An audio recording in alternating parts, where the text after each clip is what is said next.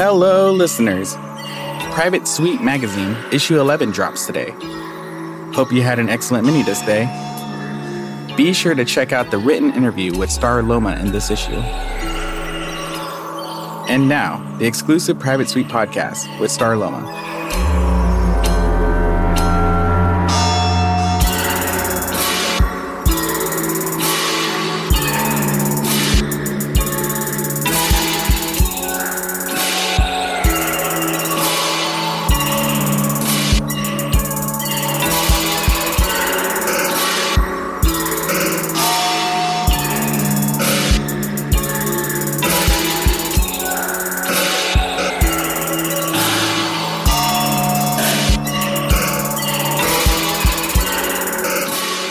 Greetings. Welcome to the Private Suite interview series. My name's Indy Advent, and today we're joined by a very special guest. His name is Starloma. Welcome to the show, my friend. How's it going? Hi there.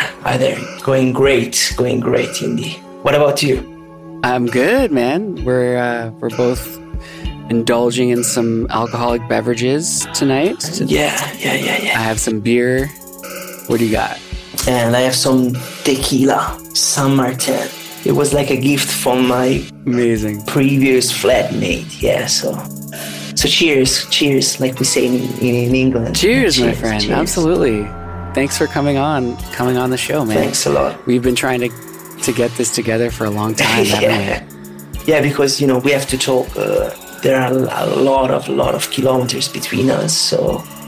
That's true. We had to fight against time zones and everything. Yeah. But we did it. We fucking did it.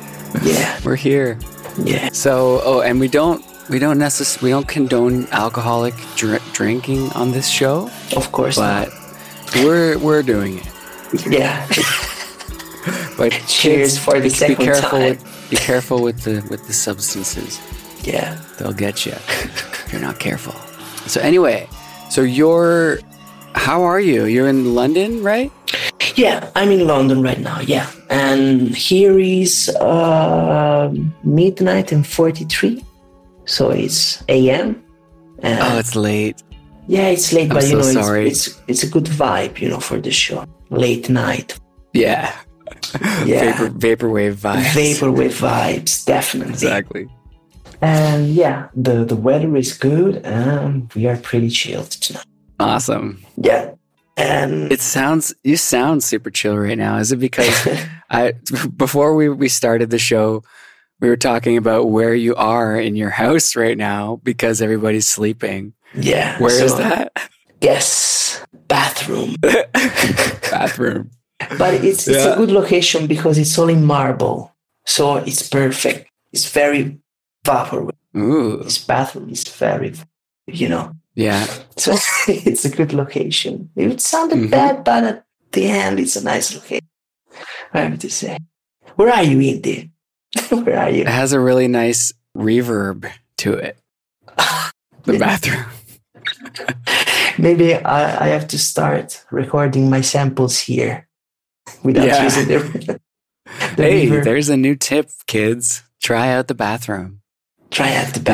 You've got some supplies ready with you there. You got some drinks. You got any food or anything? No.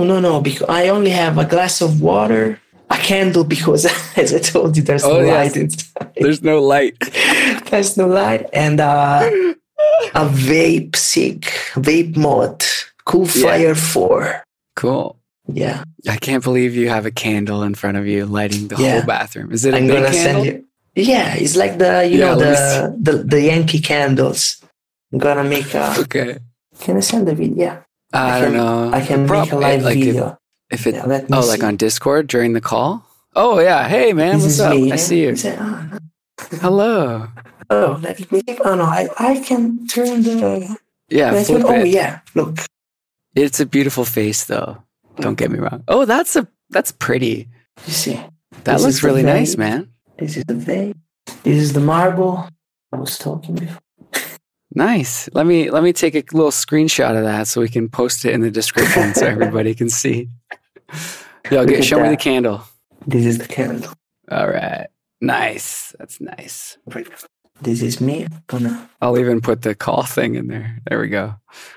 It's amazing. Peace, my friend. Peace. I can't believe you're using a candle. That's the greatest. Okay, so let's get into you, my friend. Your music, your art. You've been doing that for how long exactly? I think I remember the year. It's like 1998. Oh, 1998. Wow, a long time. Yeah, cool. Because, I was like 10 years old because I'm an 88 class, Okay. 87 over here. Same age. Respect. Yeah, respect. A lot of respect. Yeah. And the best years, 88, 87. It's all bullshit. Yeah.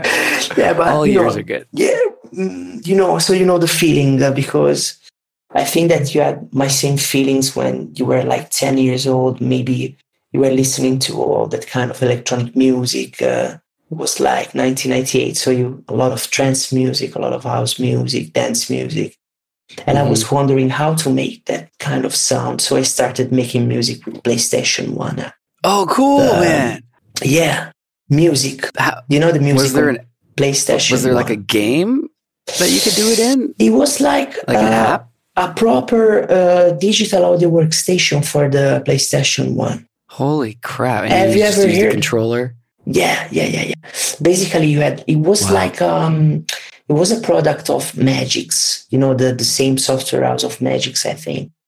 And you had this CD with all the samples inside, the voices, the instruments. And basically, it was complete because you had a sequencer inside, some mixers, some effects, and a lot of samples. A lot of samples. More than 1,000 samples. It was like amazing for that time. Dude, that's so sick, man. Yeah. And this PS1 had a great sound card too, right? Yeah, definitely. Especially the first model, they say, some audiophile says that its quality was the best, but it was like a normal DAC. But it sounded great. The capabilities of the internal synth were nice. It had a lot of polyphony as well. You could choose between different sample rates and to filter the samples. It was nice. Wow.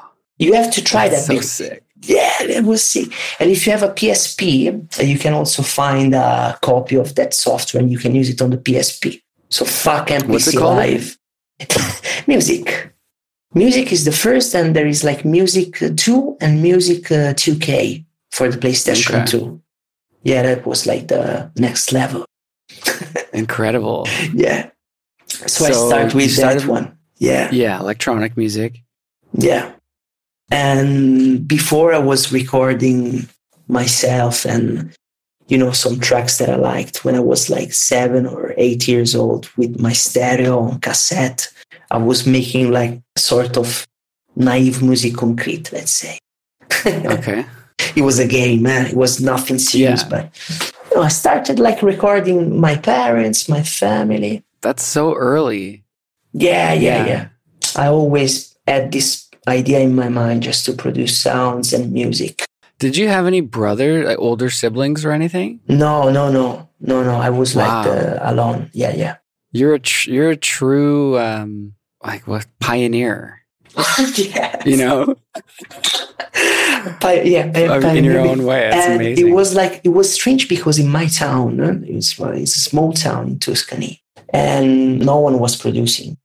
So basically, the only thing that I had were some cassettes, some tapes with some music that a friend of my parents was making.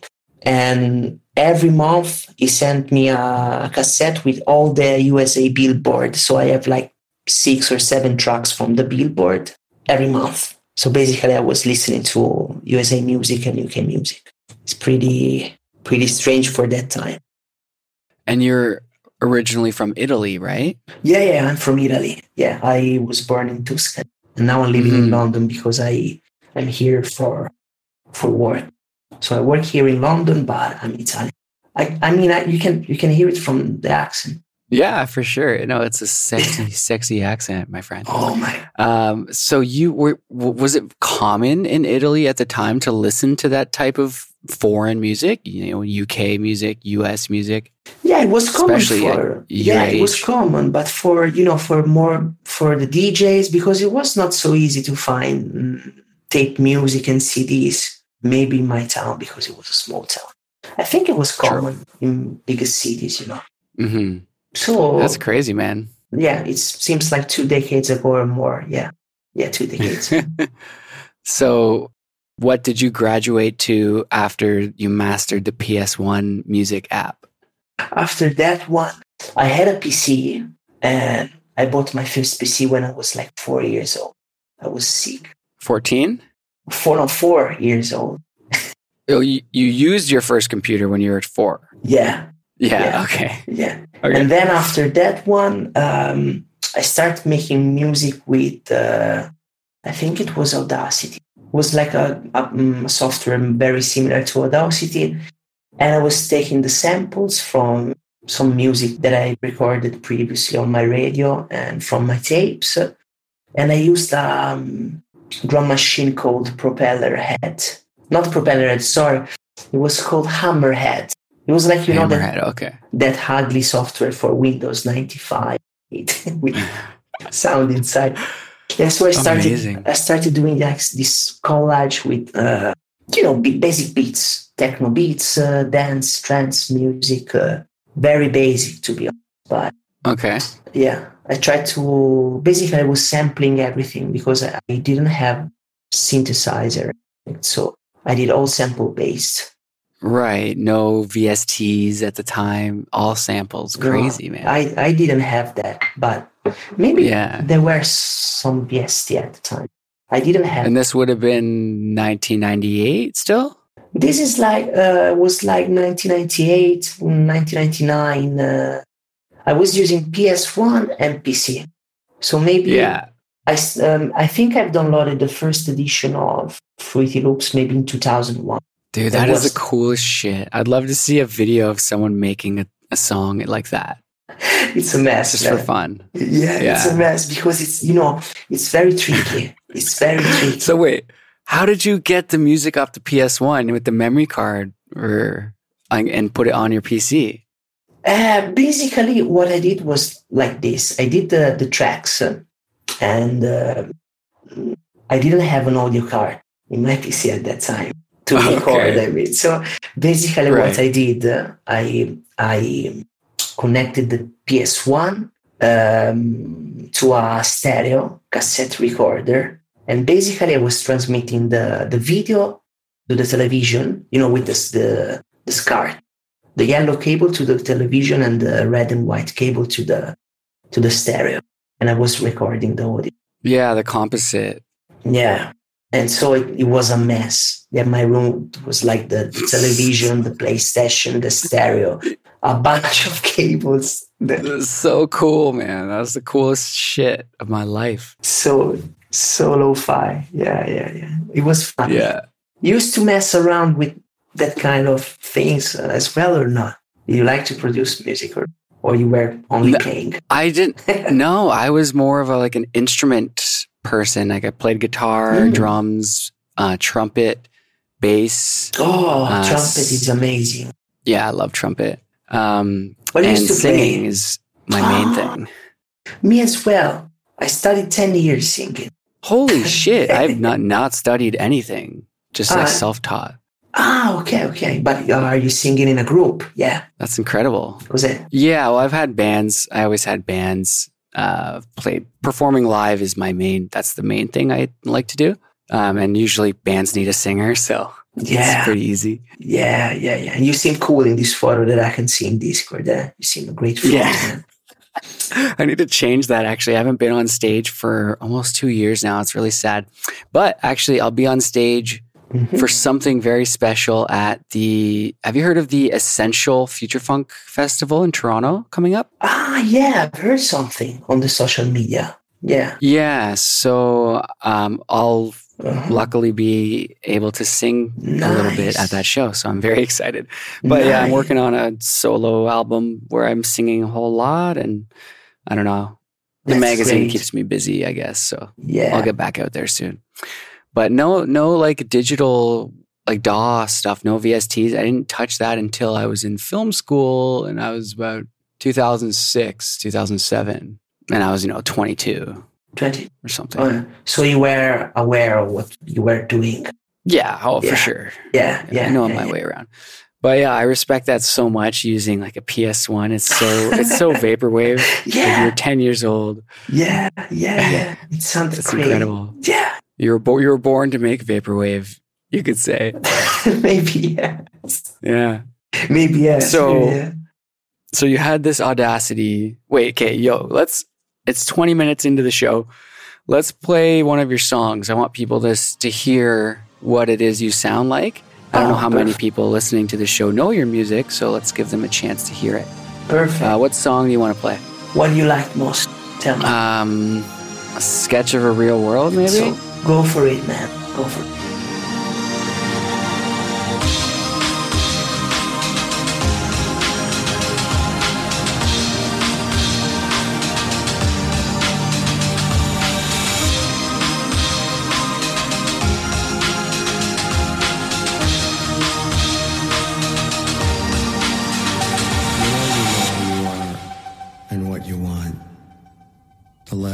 You know, like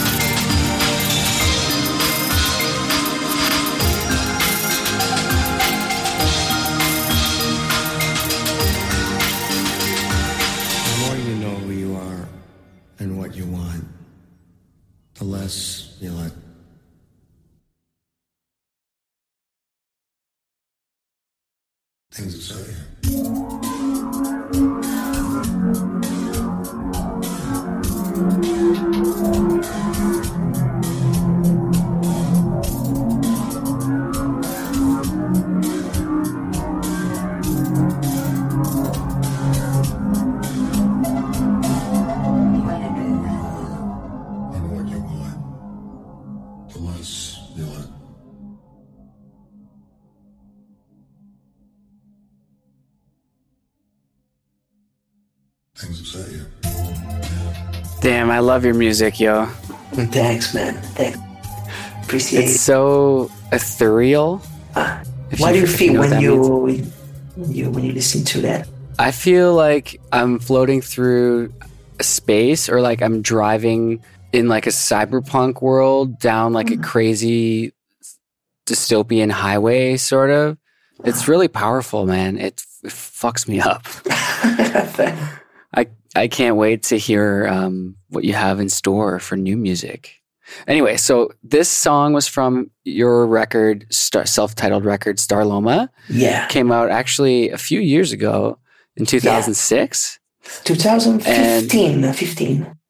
Oh, geez. Okay, yeah, there we go. Yeah, 15. 15. It was like 5 years ago. Mm-hmm. 5 years ago. Yeah, you're sort of an OG. Like you were with, you did, correct me if I'm wrong, things with Vape Council and early Quadratox, if I'm not mistaken. Is that right? Yeah, Quadrato. Yeah, we say Quadratox because in Italian it's Quadratox. But it sounds Quadratox? Cool. Okay. Quadratox, but it's Quadratox is sound more cool. Yeah. It was the time when, you know, for us, it was like the explosion of the Vaporwave scene because we were in the Vape Council and basically everyone was there. Everyone. There was like Vaporwave, there was all the early artists of the first era, you know, and we made all this big compilation all together. It was something like 100 tracks, maybe. Not from Vaporwave Essentials, right? Vaporwave that was just Essential. On Vape Council? The Vape Council was like a secret Facebook group. Yeah. And there was a compilation that basically was made by all the artists that were in the council, this group. And I was on the Vaporwave Essential after the release of my album in 2015. And tell me if I'm wrong, because now I was like in 2 or 3 Essentials of the Vaporwave, so I don't remember exactly the year. But it was like a good time, yes. I was producing, I was like in contact with all the Italian crew. There was like Quadratox, Electric Dreams, Alpha Centauri. There was also Android Apartment, Cape Coral, and Combo Reseller. Wow. And also Bloodwave. There was in the group. He was in the group as well. Oh, wow. And Oculus Drift, yeah. And we were a lot. We were like 9 artists, and we made like this collective, this Italian collective called Vaporwave Nights. So basically we produce Vaporwave all together. And cool. Yeah, it was an amazing time. Yes, it was 2015. Yeah. Oh, my God. I forgot about this. The Elemental 95 put out the release for the Vape Council Volume 1. Yeah. That's what it was. And I was there. Yeah. Dude, I forgot about this. I have it downloaded somewhere. Yeah. Where is it? Anyway. It was like a big compilation. Yeah. Like Night Tempo's on there. Christ. Incredible. 7 hours. yes. Long. Fucking, I'm going to link that for sure in the description. Yeah. Everybody check that out. Yeah. That's some OG stuff. When did that come out to? 2015 or 2016, maybe. Yeah. And I was there as Starloma and also with another alias that I have is Windjammer 95. Dude, I'm pretty sure I know that. Really? When's the last time you put something out? I think 1 year ago. Maybe 1 year ago. Windjammers. Oh, wait. Wow. Is that a game? Yeah. You nailed it, man. Right. Oh my God, that game. Dude. Oh yeah. That's such a good game. The soundtrack to that game is phenomenal. It's amazing. Yeah. And on that account, I also have some remixes of that soundtrack. It's fucking super cool.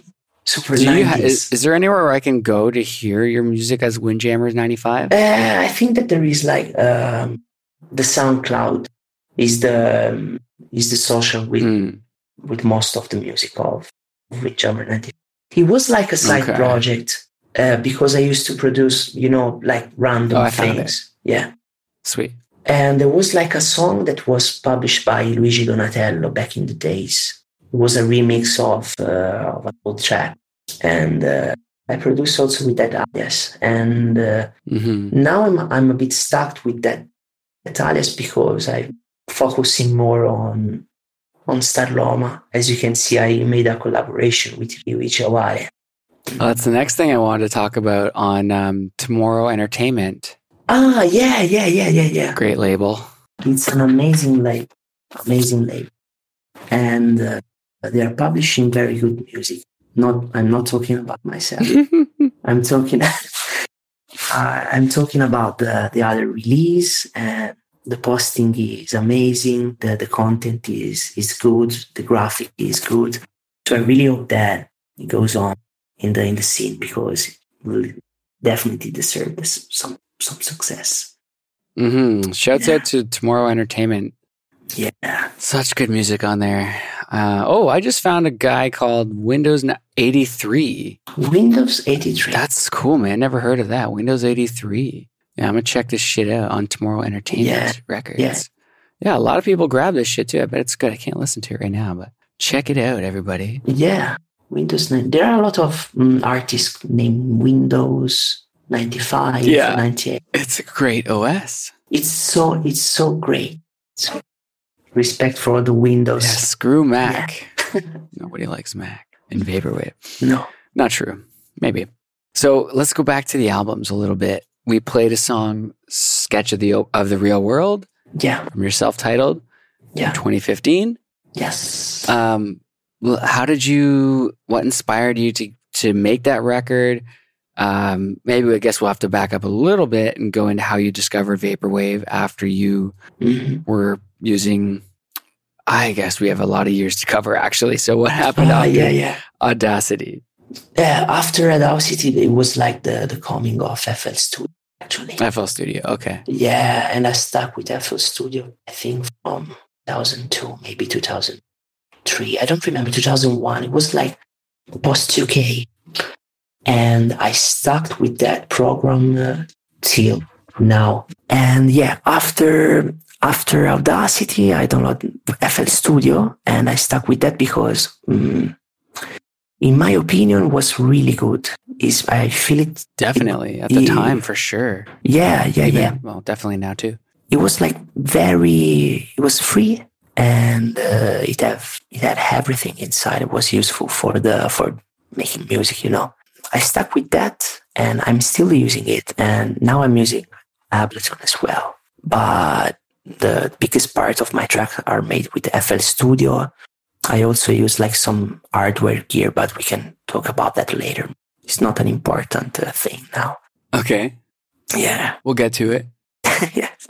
So yeah, what other kinds of music did you make while you were using FL Studio? Was it still electronic? And what were you listening to that was like influencing you? Okay. When I started making like trance music and dance music, you know, the Italo dance music. I don't know if you ever heard about that. Like Gabri Ponte. I'm sure I'll dig it. Gabri Ponte, Gigi D'Agostino, so things like that. You know, okay. Dance music. Well, link me up, yo. Yeah, I'm going to link that up. After the show. Yeah, of course. And I just was experimenting with, you know, the sounds and the drum kits. And at that time, I was listening to a lot of jazz music.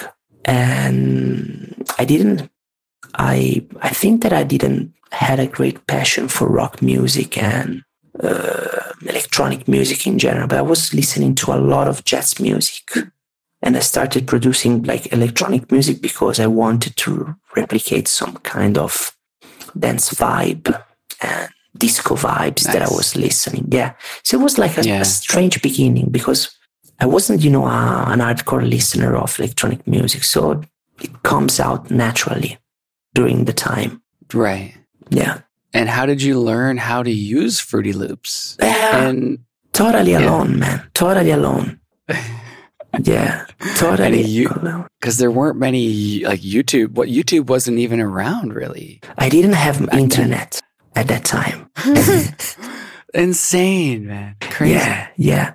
But, you know, I had a lot of free time, you know, when you are, like, young, very young, you have a lot of time. So, basically, I was playing video games like every kid. I mean, and I was also we'll get into the games in a little bit. I want to talk about that too. That's perfect. And I also passed a lot of time on FL Studio, and I know how to use it really well because I passed a lot of time on that program. Because if you don't have a guide, you have to, experiment everything in the software. So basically, it was like continuous trying to use all the buttons on the interface, all the functions. And then I realized after a long time how to properly use that. But it was like a long process because I didn't have any guide. I didn't have any videos or tutorial to follow. So yeah, it was like drums are so hard if you're not taught how to use them. Yeah. So you definitely digital understand drums. Me. Yeah. So basically, it's like a continuous try and fail. You ever show your friends and your parents and stuff? Get some feedback? Yeah, but they always told me that, Tommy, this music really sucks. And maybe they were right because it was like totally shit, no? Yeah. But it was like... Oh my God, my early music is horrible. Yeah. It's the common feeling, when you heard your first tracks and you say, dude, this thing is the real shit. In a bad way. It makes me want to puke. Like my voice. I have videos of me singing. I'm like... grade 10 shit, so fucking bad, but it's amazing. It makes me crack up. A lot of fun. Bad sounds, bad lyrics, bad progressions, but sounds great. Sounds fun. It's real shit in a bad way. Real shit. Yeah, raw, lo-fi, like we say now, lo-fi. Mm. Lo-fi, baby. Bad quality. So, okay, so trance music and then vaporwave? Yeah. It feels weird, no? How'd you make the jump? It was like, this sounds really weird, Indy, because actually I was not listening to vaporwave.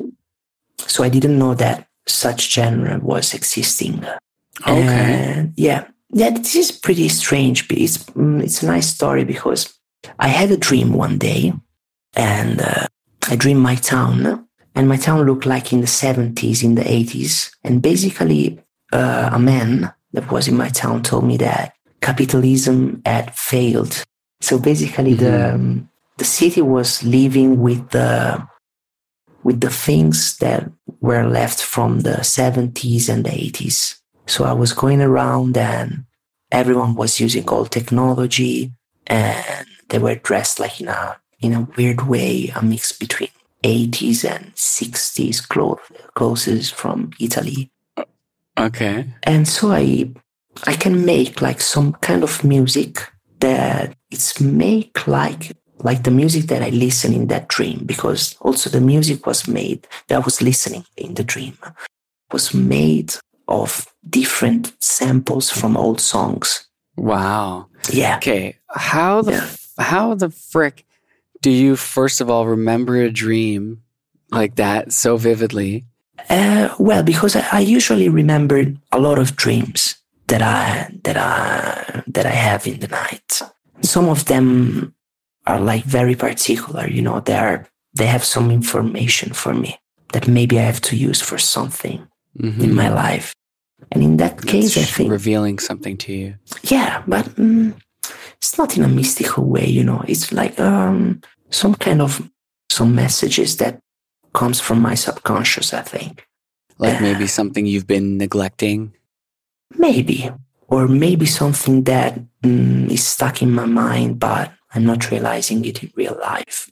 Okay. But, for example, in this case, I saw like a dystopic... scenario of my town. So it was weird because I also see some people that were growing around this town and they were my friends. So maybe I remember that also because I recognize a lot of people in that dream. And so basically I remember that dream and I will start thinking, what a music from a scenario like that sound will sound like.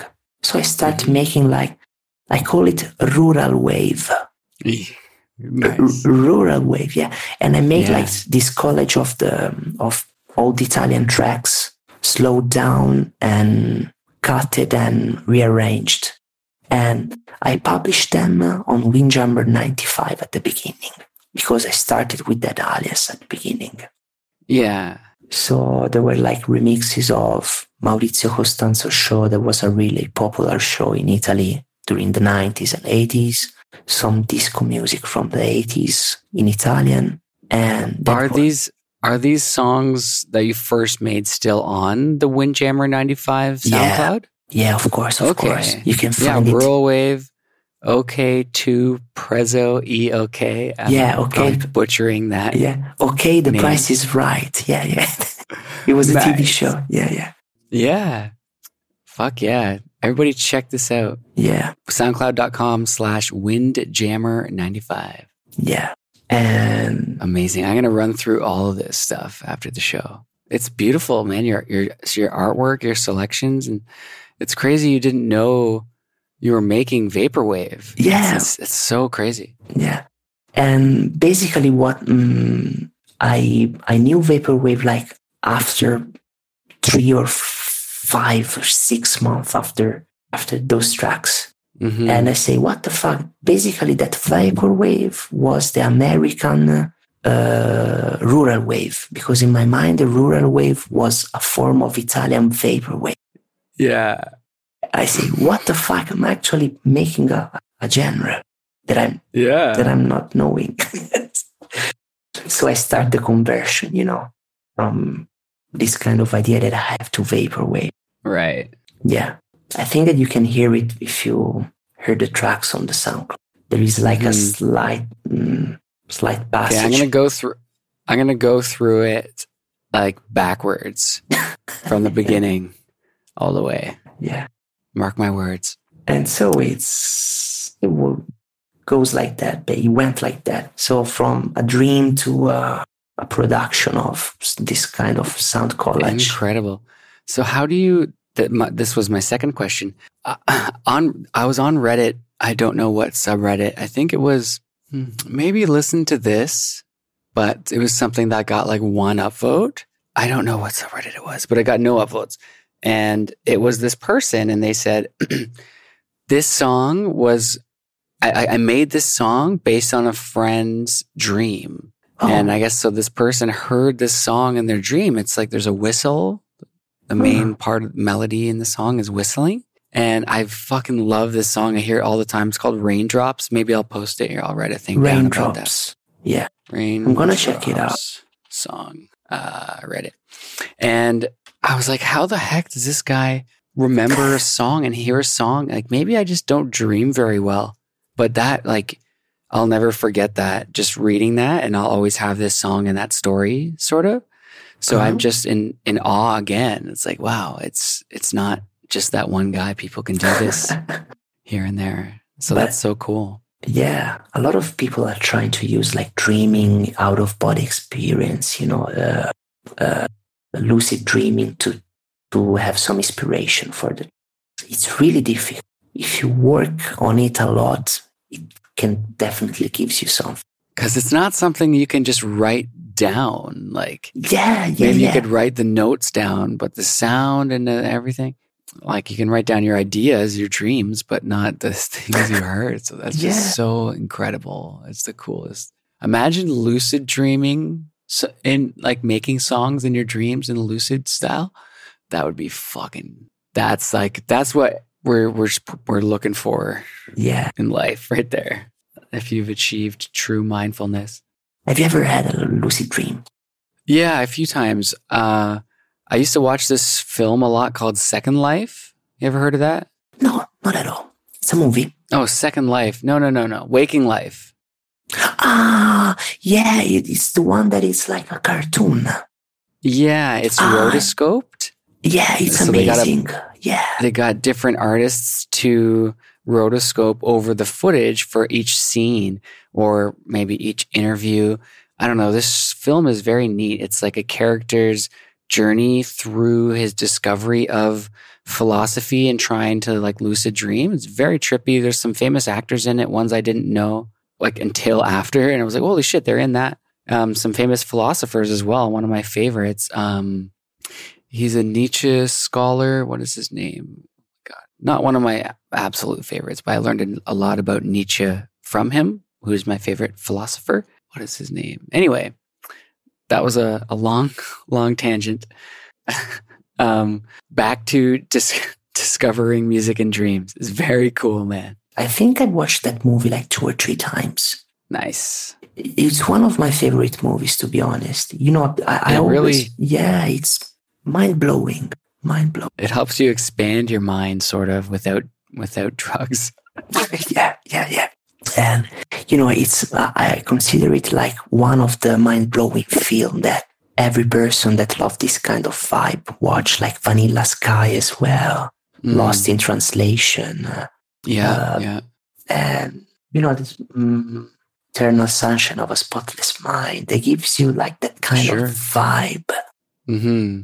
It's like a little bit creepy. Yeah, but in a good way, you know, in a good way. That makes you think a lot about what life is, what dream are. I like that kind of vibe, you know. Mm-hmm. Very cognitive filmmaking. Yeah. You ever seen the film Inland Empire? No, I missed that one. First of all, Waking Life. Everybody check that film out. It's by Richard Linklater. He did that film. It was like Boy or something. It was filmed over like 18 years of a kid's life growing up. Yeah. It goes from the born with the real actors and they are getting older during the movie. I don't remember the name. It's Boyhood. Yeah. Mm-hmm. Boyhood. Dazed and Confused he also did. And the Before Sunset, Sunrise, and Midnight trilogy, which are some phenomenal films as well. So he's great. But yeah, the film Inland Empire by David Lynch. Definitely watch that film, dude. If you want to, like, Inland Empire. Yeah, like, or I'll write it down so I can send it to you. Or I'll just send you a message. It's from David Lynch. Yes, David Lynch. Yeah, I love Twin Peaks. It really tripped me out, man. Yeah, it's so unique. I mean, it have, like, something special. He's having something special. Yeah, just the way he captures moments and challenges you to think. In a way. It's not an easy film to watch. But I'm going to watch it. Very interesting. The story is just so meta and a little creepy. It's like disconnected and like dreamy, like old Lynch movies, or it's how does it sound? What it's all about. Definitely dreamy. It's sort of about actors auditioning and then playing the part in a film. But it's the most interesting take you could ever possibly come up with on what goes through the minds of the people that are doing that thing, that sort of thing all together, and how the lines... when you're method acting, how the lines between the script and the real character people, but we're watching a film, so it's a character still, sort of blend together. It's very, very interesting. It sort of makes you think about the different people you can become, sort of as one mind. It's I can't explain it. Oh, wow. It's so good. I'm going to check it out. A little bit long, too. I think it's 3 hours long. Yeah, like Lynch standard. Yeah. At least 2 hours and 30 minutes every time. Yeah. Blue Velvet. Yeah, Blue Velvet. There you go. Like 2 hours. More, yeah. That's a great film, too. Yeah. Good films. Oh, man, I haven't talked about Lynch in a long time. Maybe I'll watch that tonight. Do you know that he's practicing transcendental, sorry for my pronunciation, but it's transcendental meditation, the TM. I've heard of it. is like sponsoring this kind of meditation a lot, and it says that it's like perfect for children, perfect for people, and it's really involved in that kind of meditation. It's a mantra, silent mantra meditation. Yeah, it's like you have like a mantra and you meditate on that one. It gives you like a sort of transcendence from your body and from your thought, but it's practicing since like the beginning, I think, since the 80s. Maybe that gives him like that kind of inspiration. Who knows? Maybe. Yeah, maybe. Yeah, I mean, I'm sort of into meditation, more like mindfulness. I don't have the time. That's nice. Disciplined enough. Yes. To meditate. It's really useful, huh? Really useful. It makes you more focused and more present, more, appreciative. Also aware of what you have around you in every way. The people, your job, and other things that I don't think that I can explain properly in English, but let's assume that. Okay. Let's assume that. So it's very useful. If anybody meditates, hit us up on Twitter and like let us know what you think is best form of meditation. And all that. So many different kinds and so many different ways to do it. Yeah. Very interesting. I'm always interested in that. Yeah. Meditation, yoga, or shamanic practices. They are very attractive. Very, very. Yeah. Yeah. And not in like an unscientific sort of spiritual, like chakras way. I don't know if you're into that. Not myself really, but it's like the results, however you approach it, are definitely like noticeable. Yeah. What are you talking about? The chakras, of the body. Yeah, like things like that. I mean, it's like I've read something about that, some books, but maybe it's too far from my inner self. I don't know why, but it seems like a method to me. But some people are feeling them. You know what I'm saying? It's like they can feel something from the chakras and they feel like a connection. But I'm not really into that kind of practice. Also connected with Ayurveda and Chinese medicine, the meridians, the point of pressures, they're all connected, but they're very complicated, so you need to study them. And I think that it's not my type of meditation or practice. Yeah, of practice. Yeah, yeah. What I just find interesting about it all is like ASMR. That works for me like crazy. Yeah. Even listening to your voice, I get like ASMR chills. Wow. Like, not kidding. Maybe it's because you're whispering. But they're like this. Because that's like how they do it, right? Oh geez, oh I'm melting. Oh yeah. But that could, like the chakras thing, like I feel this weird thing in my like shoulders, my stomach, my brain, like all over my back when I get that ASMR shit. Yeah. So like those are like my chakras maybe. Like the shivers. You feel like the cold, the electricity in the body. Yeah. Yeah. That's exactly right. Yeah. Vibrations, sort of. Yeah. You know what we have to try? I said we have because I didn't try it yet. It's called holotropic breathing. Ooh. It sounds cool, huh? Yeah, well, breathing is like way underestimated. Yeah. And basically this method. Proper breathing? Yeah, it's like a super breathing, It's basically like an hyperventilation technique. And I think it's very similar to the Wim Hof method. It is a method that involves like cold showers and coldness and breathing. And they are very connected. And it seems that gives you like transcendental feelings. Yeah. And it's very new. I think it's like 10 years old, not older. You think so? Or is this just the new version of it? No, I think that it's like, of course, it's like a a breathing that stuff technique. Goes back. Yeah, of course, really of course. Far. It's inspired by something that already exists, like from yoga, you know, the yeah, I techniques. See what you're saying. Okay. But this is like singing in a different way because the sessions are very short, you know, for the Westerns, you know, for the... we need our stimulation and distractions. Yeah. So basically it's like a new kind of breathing. So check it out. I'm going to check it out soon. I don't know what was that called again? Not Transcendental meditation. No, it's like holotropic breathing. Holotropic. It's this fancy name. Really fancy name. I'm looking it up. It's like on YouTube. You can find a lot of videos on holotropic breathwork. Okay. Breathwork. Yeah. Check it out. Yeah.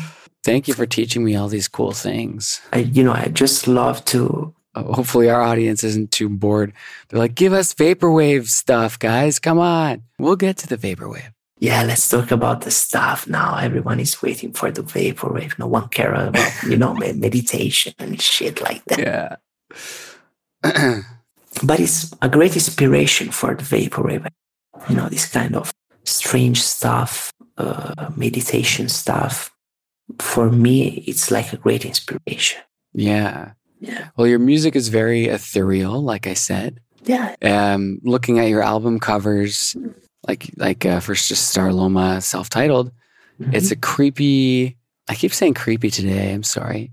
Yeah. It's spooky sky with like on an ocean or lake, maybe all black and white, with a mannequin, a portion of a mannequin, like the torso, on the beach shore. Yeah. And it's all very ominous. And it matches the music quite well. Yeah. This was the work of a designer that works in Spain. I don't remember his name actually because it was a friend of mine. Oh. But yeah, it pairs well with the track. And I wanted something that was like ethereal and a bit creepy. And I have to say that a lot of people that listen to my album they say that they have this creepy vibe. It's not like they feel they're like their mind is tickling and they feel like weird. But I don't know why, because when I produced the tracks, my feeling was like I was producing the tracks with a chilled, vibe. And I like the weird progression. I like weird sounds. I like weird noises. And maybe... it's a sonic things that makes the tracks creepy, because if you listen to the progressions, they are quite measured. They have that measured vibes at the end. Yeah, and the album is still like melodic in a way. Yeah, it's a bit melodic. Yeah, to be honest, it's not it's not. They're not beats. They're not based on drums and, bass. They're more like melodic. That's what I wanted to put in the tracks. I don't know if the people are feeling that, hearing the tracks, because I think that every person that listens to a tracks sees that in a different way from what the artist was thinking about. Right. I don't know if I expressed this in a good way, but... Definitely, man. Okay. I want to listen to one of your songs again now. Oh, yeah, go for it, man. Which, you pick one this time. What do you think you want people to hear? I think that the first one, The Shining Sun. Shining Sun, okay. Let me set my thingy up here and I'll put it on right now. Yeah, let's go.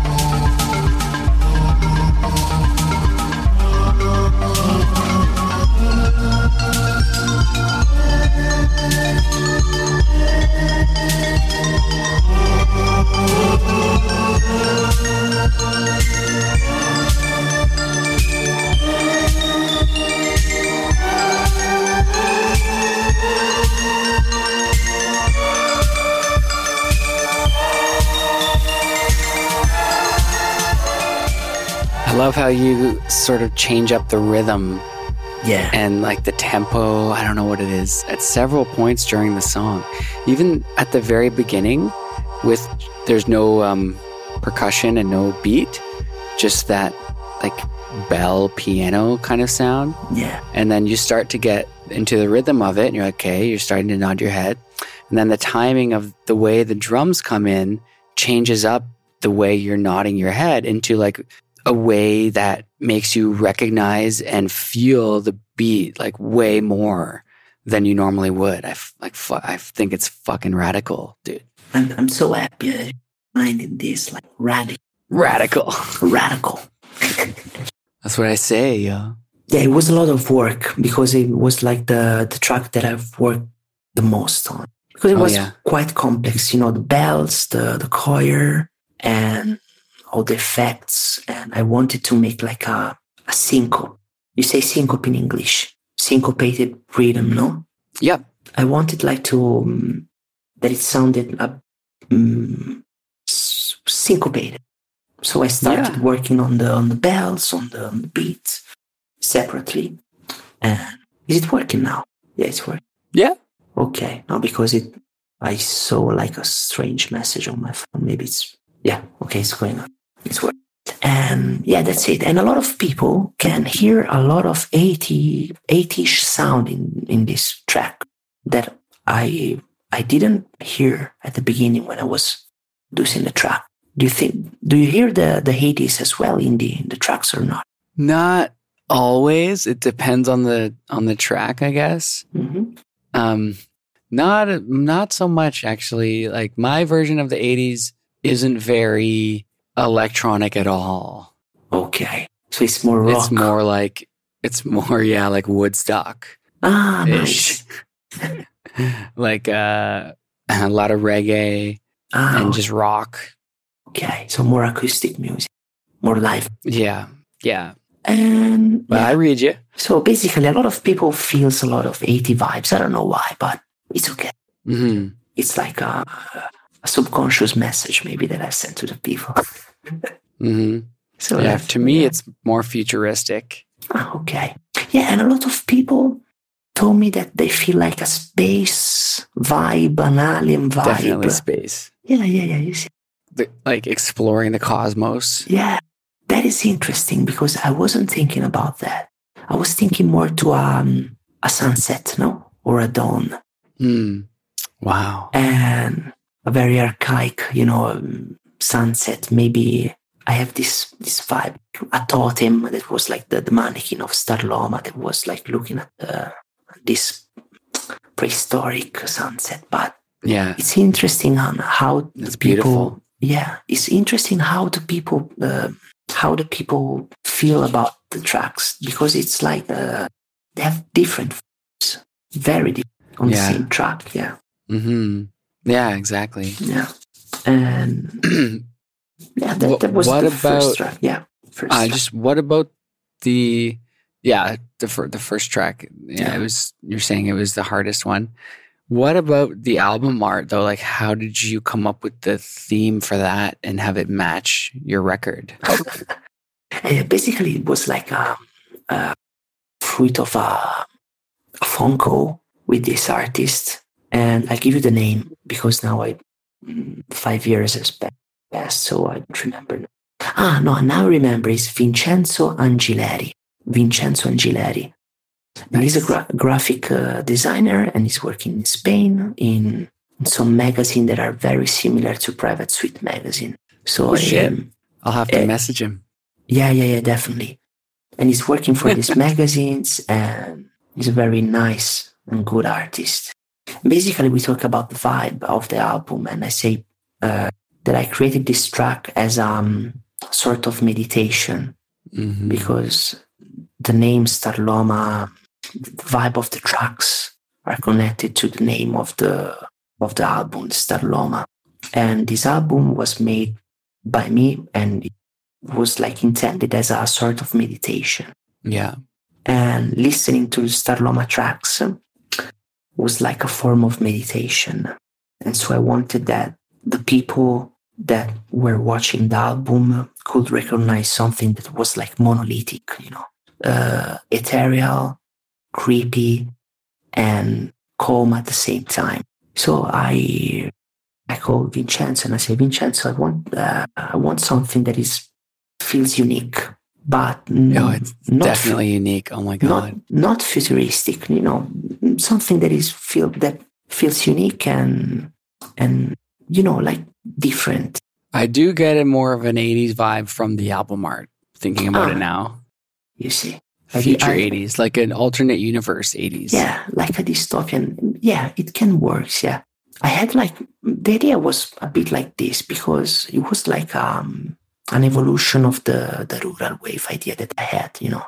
But it was intended more of a meditation, but with an 80 vibes, with nostalgic vibe.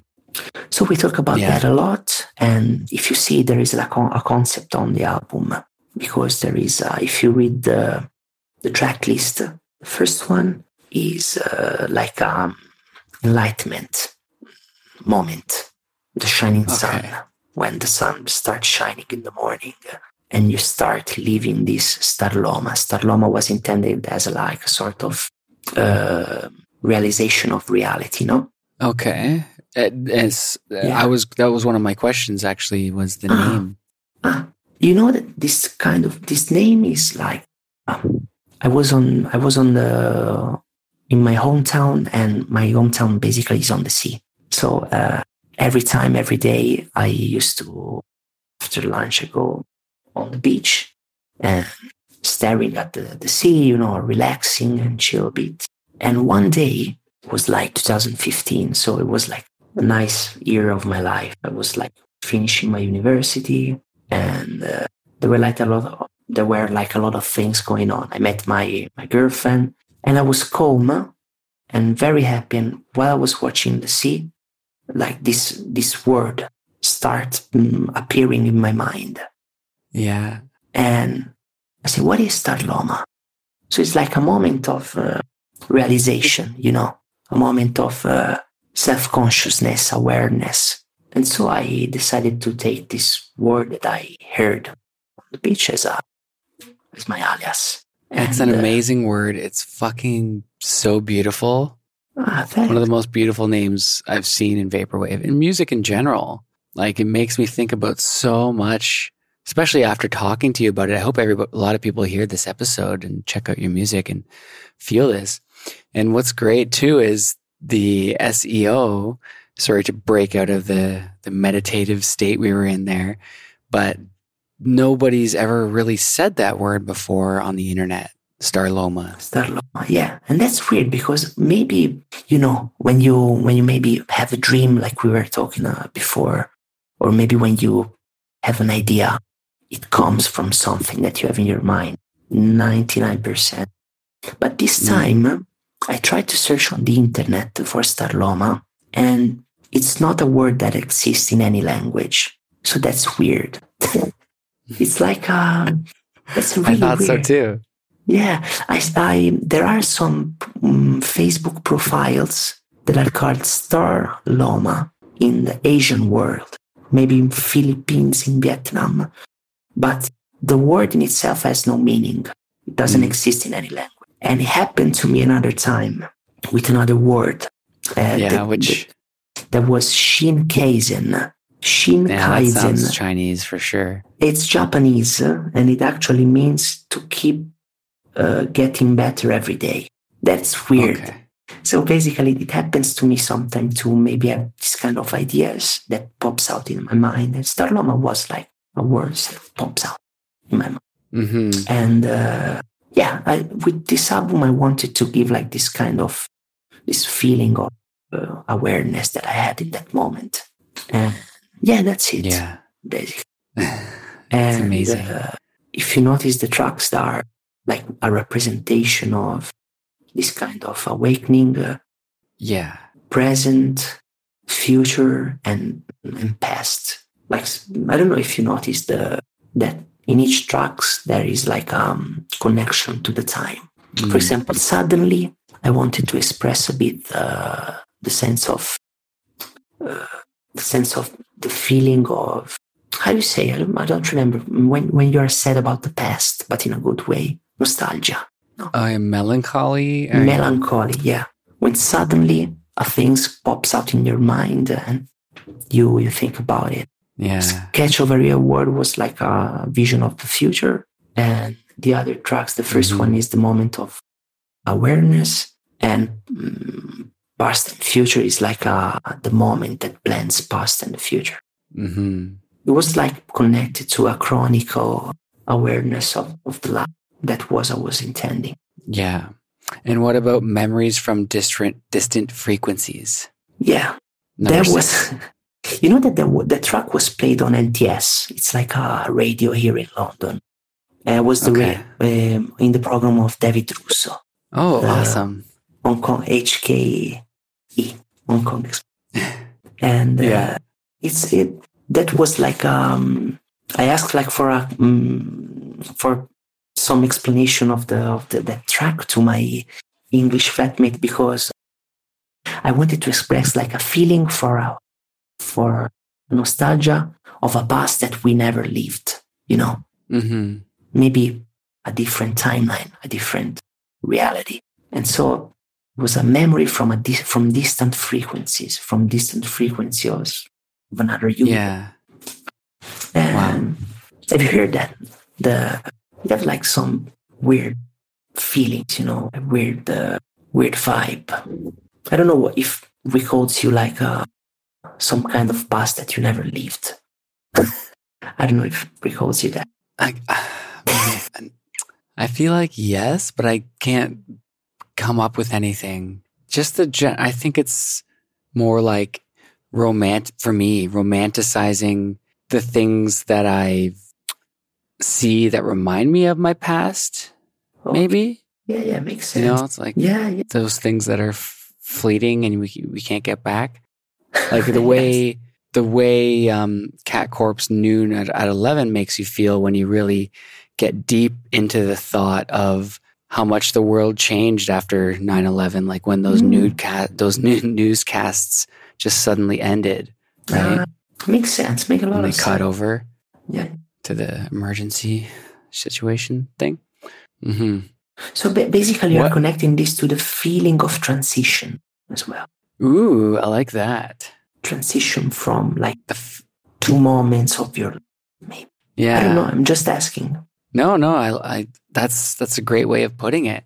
It's like you're trying to come up with your own universe to keep living in that world, sort of.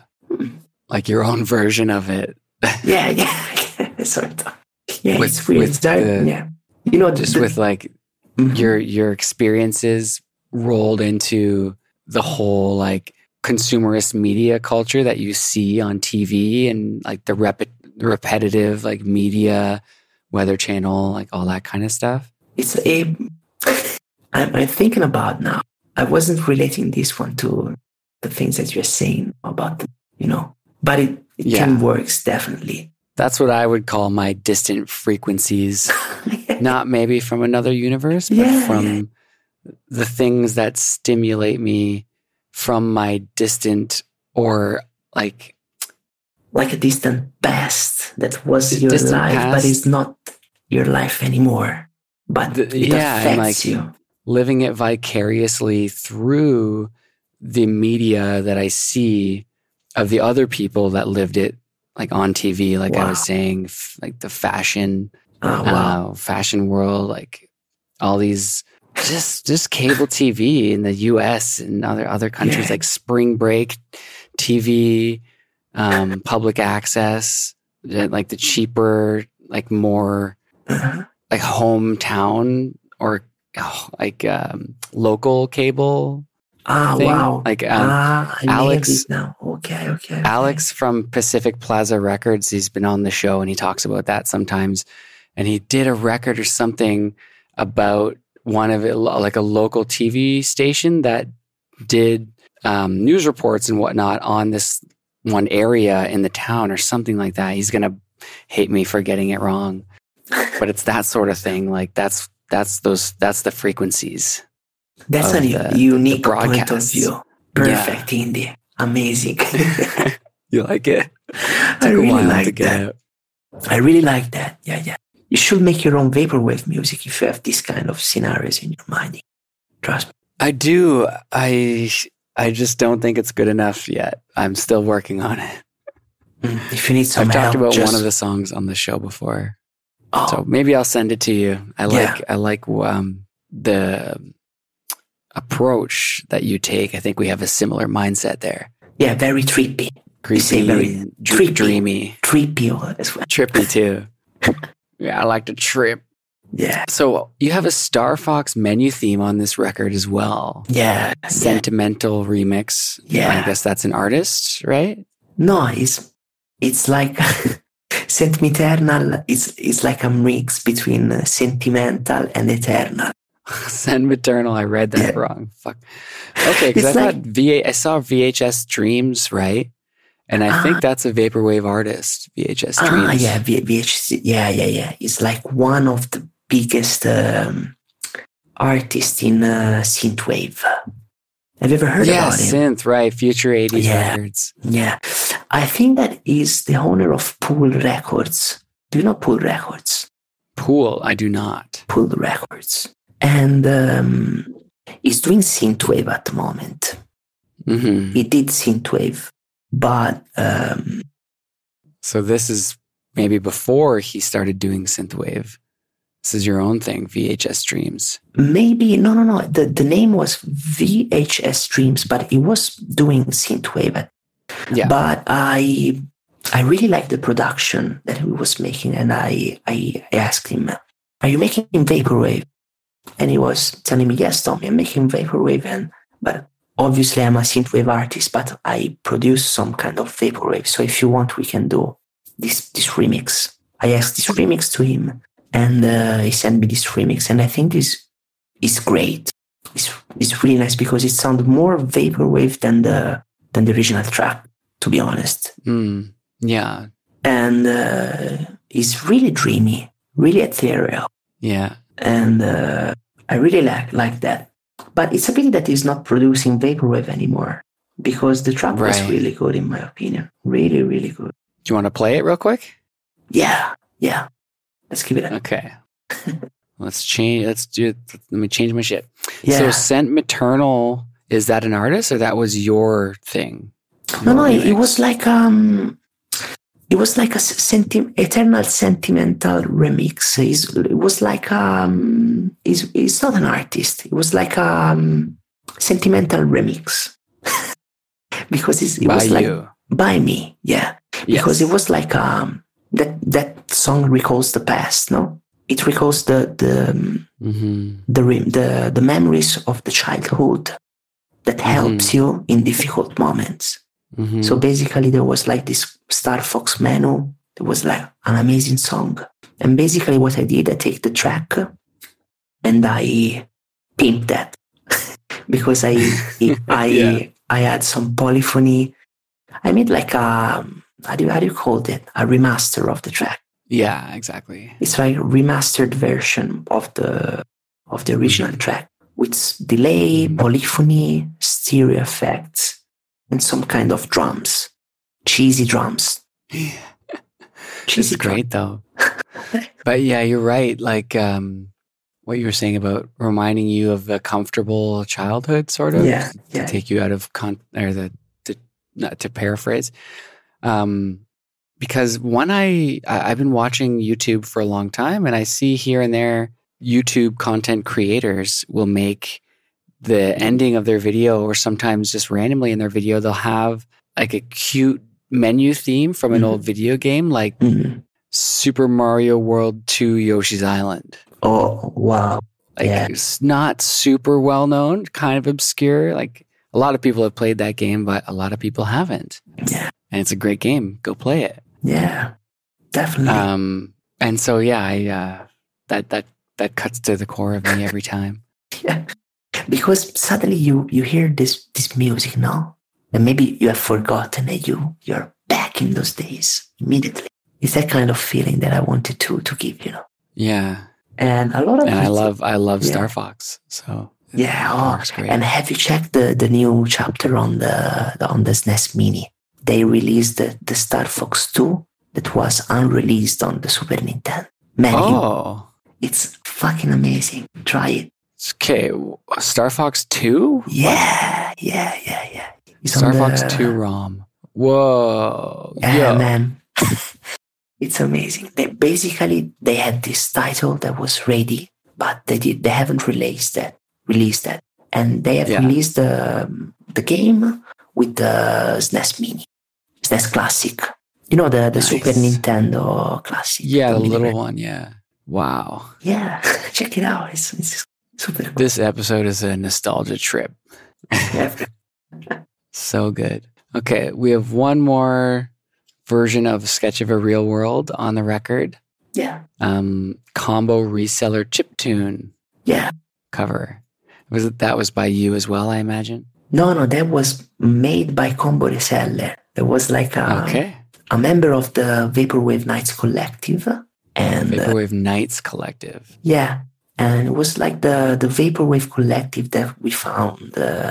We founded in 2015. And there were me, Quadratox, Combo Reseller, Cape Coral, Bloodwave, Android Apartment, Bloodwave, later joined, Electric Dreams, Oculus Drift, all the Italian Vaporwave producers. And Combo Reseller was making Vaporwave and electronic music. And he liked, he felt like a chiptune 8-bit feeling in the track. So I says, I will make an 8-bit chiptune remix of the track. And it was nice, really nice. It seems like straight from a NES game. Yeah. And so when you were making this record, did you sort of plan all that out? Like that you would have these different video game sort of style remix from another artist? No, basically, no. I haven't different planned. Styles. Yeah, I haven't planned anything because I thought if I want a remix from one person, it has to be personal. So I send the track to these people, to George, to which has streams, and to Ignazio, to Combo Reseller, and I say, dude, do what you want with this track. It would be a remix in the album. So basically, they were like very personal version of the artists that I contacted of my tracks, and I like that. I didn't want connected tracks to some connected sound of the tracks that they were making to my tracks, because I wanted them to sound different from my tracks. Yeah, for sure. That's a great record, man. Everybody check it out. We played a couple songs off it. Thanks. Yeah, 3, I think it was. And now let's talk about your record we briefly mentioned with Ryuichi Aware. Is that right? Yeah. Ryuichi Aware. Yeah. And it's my comeback after like 5 years. 4 or 5 years. Yeah. 5 years, yeah. I basically had like a pause from producing stuff. To be honest, I produced some tracks with Quadratox and Electric Dreams, and we made a split one. It's a split AP. You can find it on Quadratox website, and I also made some tracks with him, and you can find it on his website. And after all these years, I came up with this album, and I wanted like to make a duet with this artist that is from Japan. And it's making like very, very lo-fi vaporwave. Mm. And we made this mix between my sound and this new sound that is like a sort of like very lo-fi house. And you can recognize my tracks because they have like the same mood of Starloma. And the two tracks of Ryuichi Aware are more house oriented. And there is one track that was made as a collaboration between me and him, and it's 2004 Birthday. It's the last track. And for this music, are you using samples that you collected yourself still, and instruments? Are you using virtual instruments now? And how did you teach yourself to do that? So in that, I produce everything. So basically, in the two tracks that I made, I haven't used any sample. So everything that is on that two tracks is made with hardware or recordings or drum kits that I made. Okay. Yeah. I've produced it with an ASRX that is like a sampler from Ensoniq. 1998. It was made in 1998. Very powerful sampler. And I used FL Studio, Ableton, an SP404 for some effects. And that's it. Some VST. And that's it. A whole bunch of stuff, yeah. Sounds from everywhere. It's like a mix of, I like really gritty sounds, lo-fi sounds. So I don't need, the fancy equipment, high-quality equipment. I really like the gritty sound, where you can hear that production style lends itself well to vaporwave, eh? Yeah. And how do you sort of figure out how to do everything? You're saying you still do it on your own. You always did. How do you find challenge yourself to learn new techniques and whatnot, improve your sound? Yeah, and that is a good question. You know what, Indy, I'm trying to, what I'm doing now is trying to learn to play the piano at first beginning. Nice. And start playing live, And the way that I think that will help me improving in also my production is collaborating more with other artists, sharing tips, production ways, production methods. And I'm doing that crawling around the Facebook groups and Facebook communities. For example, I'm in SP404 Freaks group, and I take a lot of tips and a lot of inspiration from the guys that are producing with SP404. And I'm also in some Ensoniq groups, and I'm trying to improve a bit my sound, because I want to sound more and even more like I want to sound. I have to work it out a bit more, because I think that I want to bring my sound somewhere else, I think that collaboration is the key, Yeah.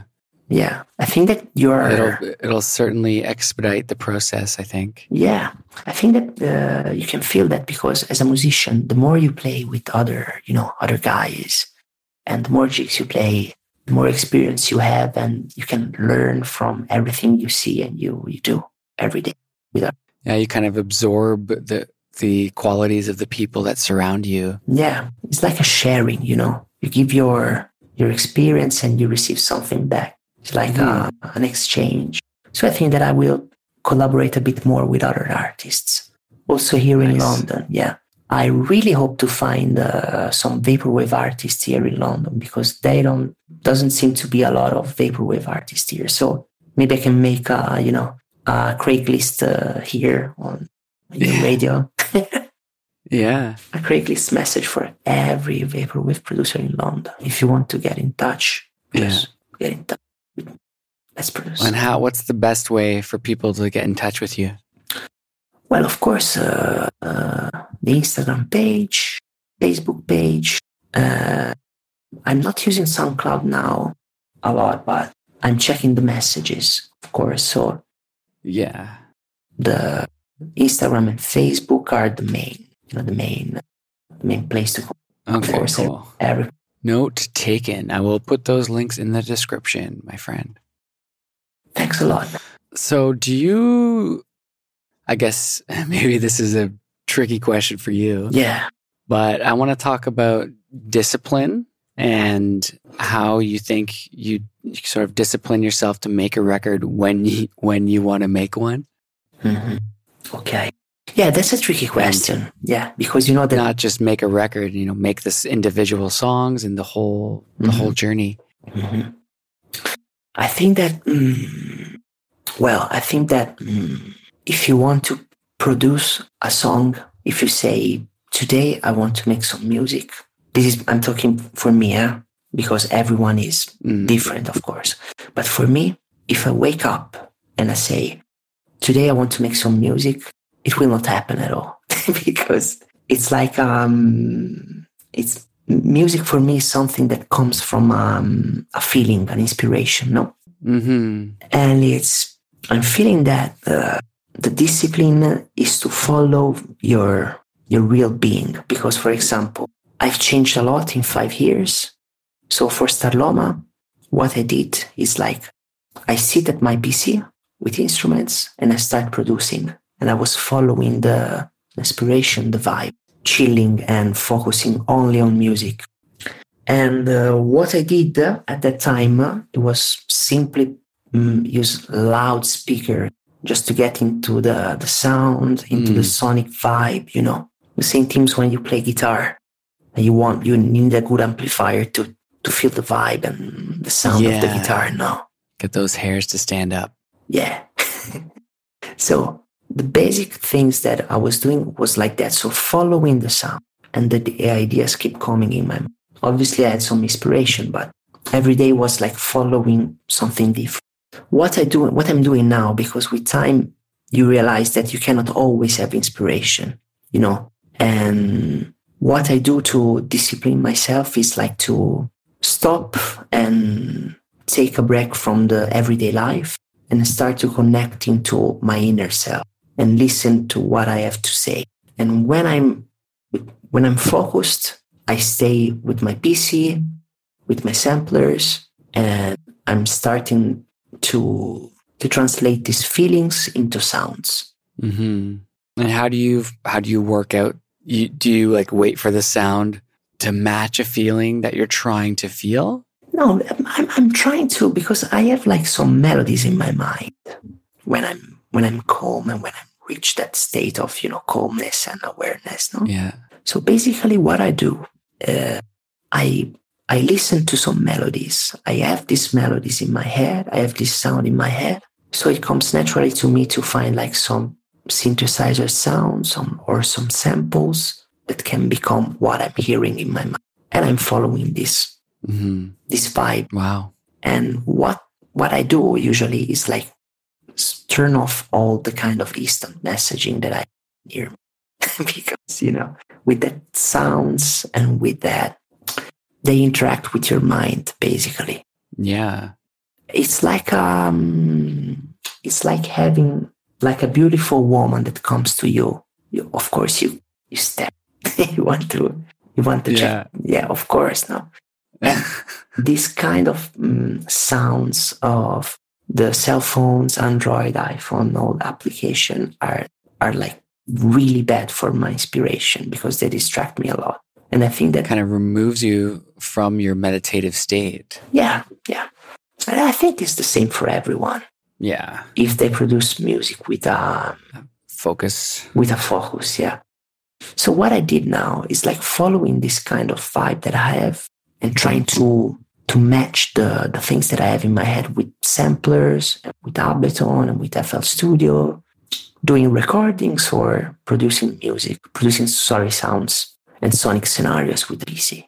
I don't know if it makes sense, but it's like very... It makes so much sense. It's amazing. Yeah. Most people I ask that question don't have something like that. They kind of just sit down and say, okay, it's time to do this. Mm-hmm. Like... they allot a specific time for it, mm-hmm. and they know they're going to go do it mm-hmm. later in the day. Mm-hmm. Not everybody, but that's what I hear the most mm-hmm. often. But it's like a meditation. It's really organic. Yeah. Ah, thanks. But also that kind of approach that you were talking about now, it's like in a different way, if you think about it, it's a sort of... meditation as well, because you know the time when you have to start, and from that time you're focused on the music. Maybe can be seen like a method, but maybe it gives you like some kind of focus that maybe you lack in the rest of the day. In my point of view, maybe it's just a time when you start, but maybe I think that kind of thing is happening in the mind of the musician that takes like a time and a moment to compose, you know? Yeah, for sure. I guess it's like allotting the time that you know is going to be best to have to yourself undividedly. Yeah. So yeah, I guess that makes sense. Then everyone is different. So I think that everyone has its own approach of producing. And it's like, I think it's changed a lot between every person. Mm-hmm. It's like a meditation to me. It's like an escape from reality. So, I go into this world made of sounds, made of, soundscapes, visions, and I like to deep dive in it. It's like playing No Man's Journey, that game where you go in every planet. Oh, No Man's Sky, yeah. No Man's Sky, sorry, No Man's Sky. No worries. I got you. Mm-hmm. So something like that. Yeah. But so what are your... Yeah. I'm very curious. What are your hobbies outside of music production and chilling? I have a lot of hobbies. They are connected to music in some ways. Are you vaping? Maybe. Because I'm vaping too. So it had a nice good sound. Well, I can't hear it, so that's great. No, because I'll let you listen. My mic is super sensitive. I have the vape super far away.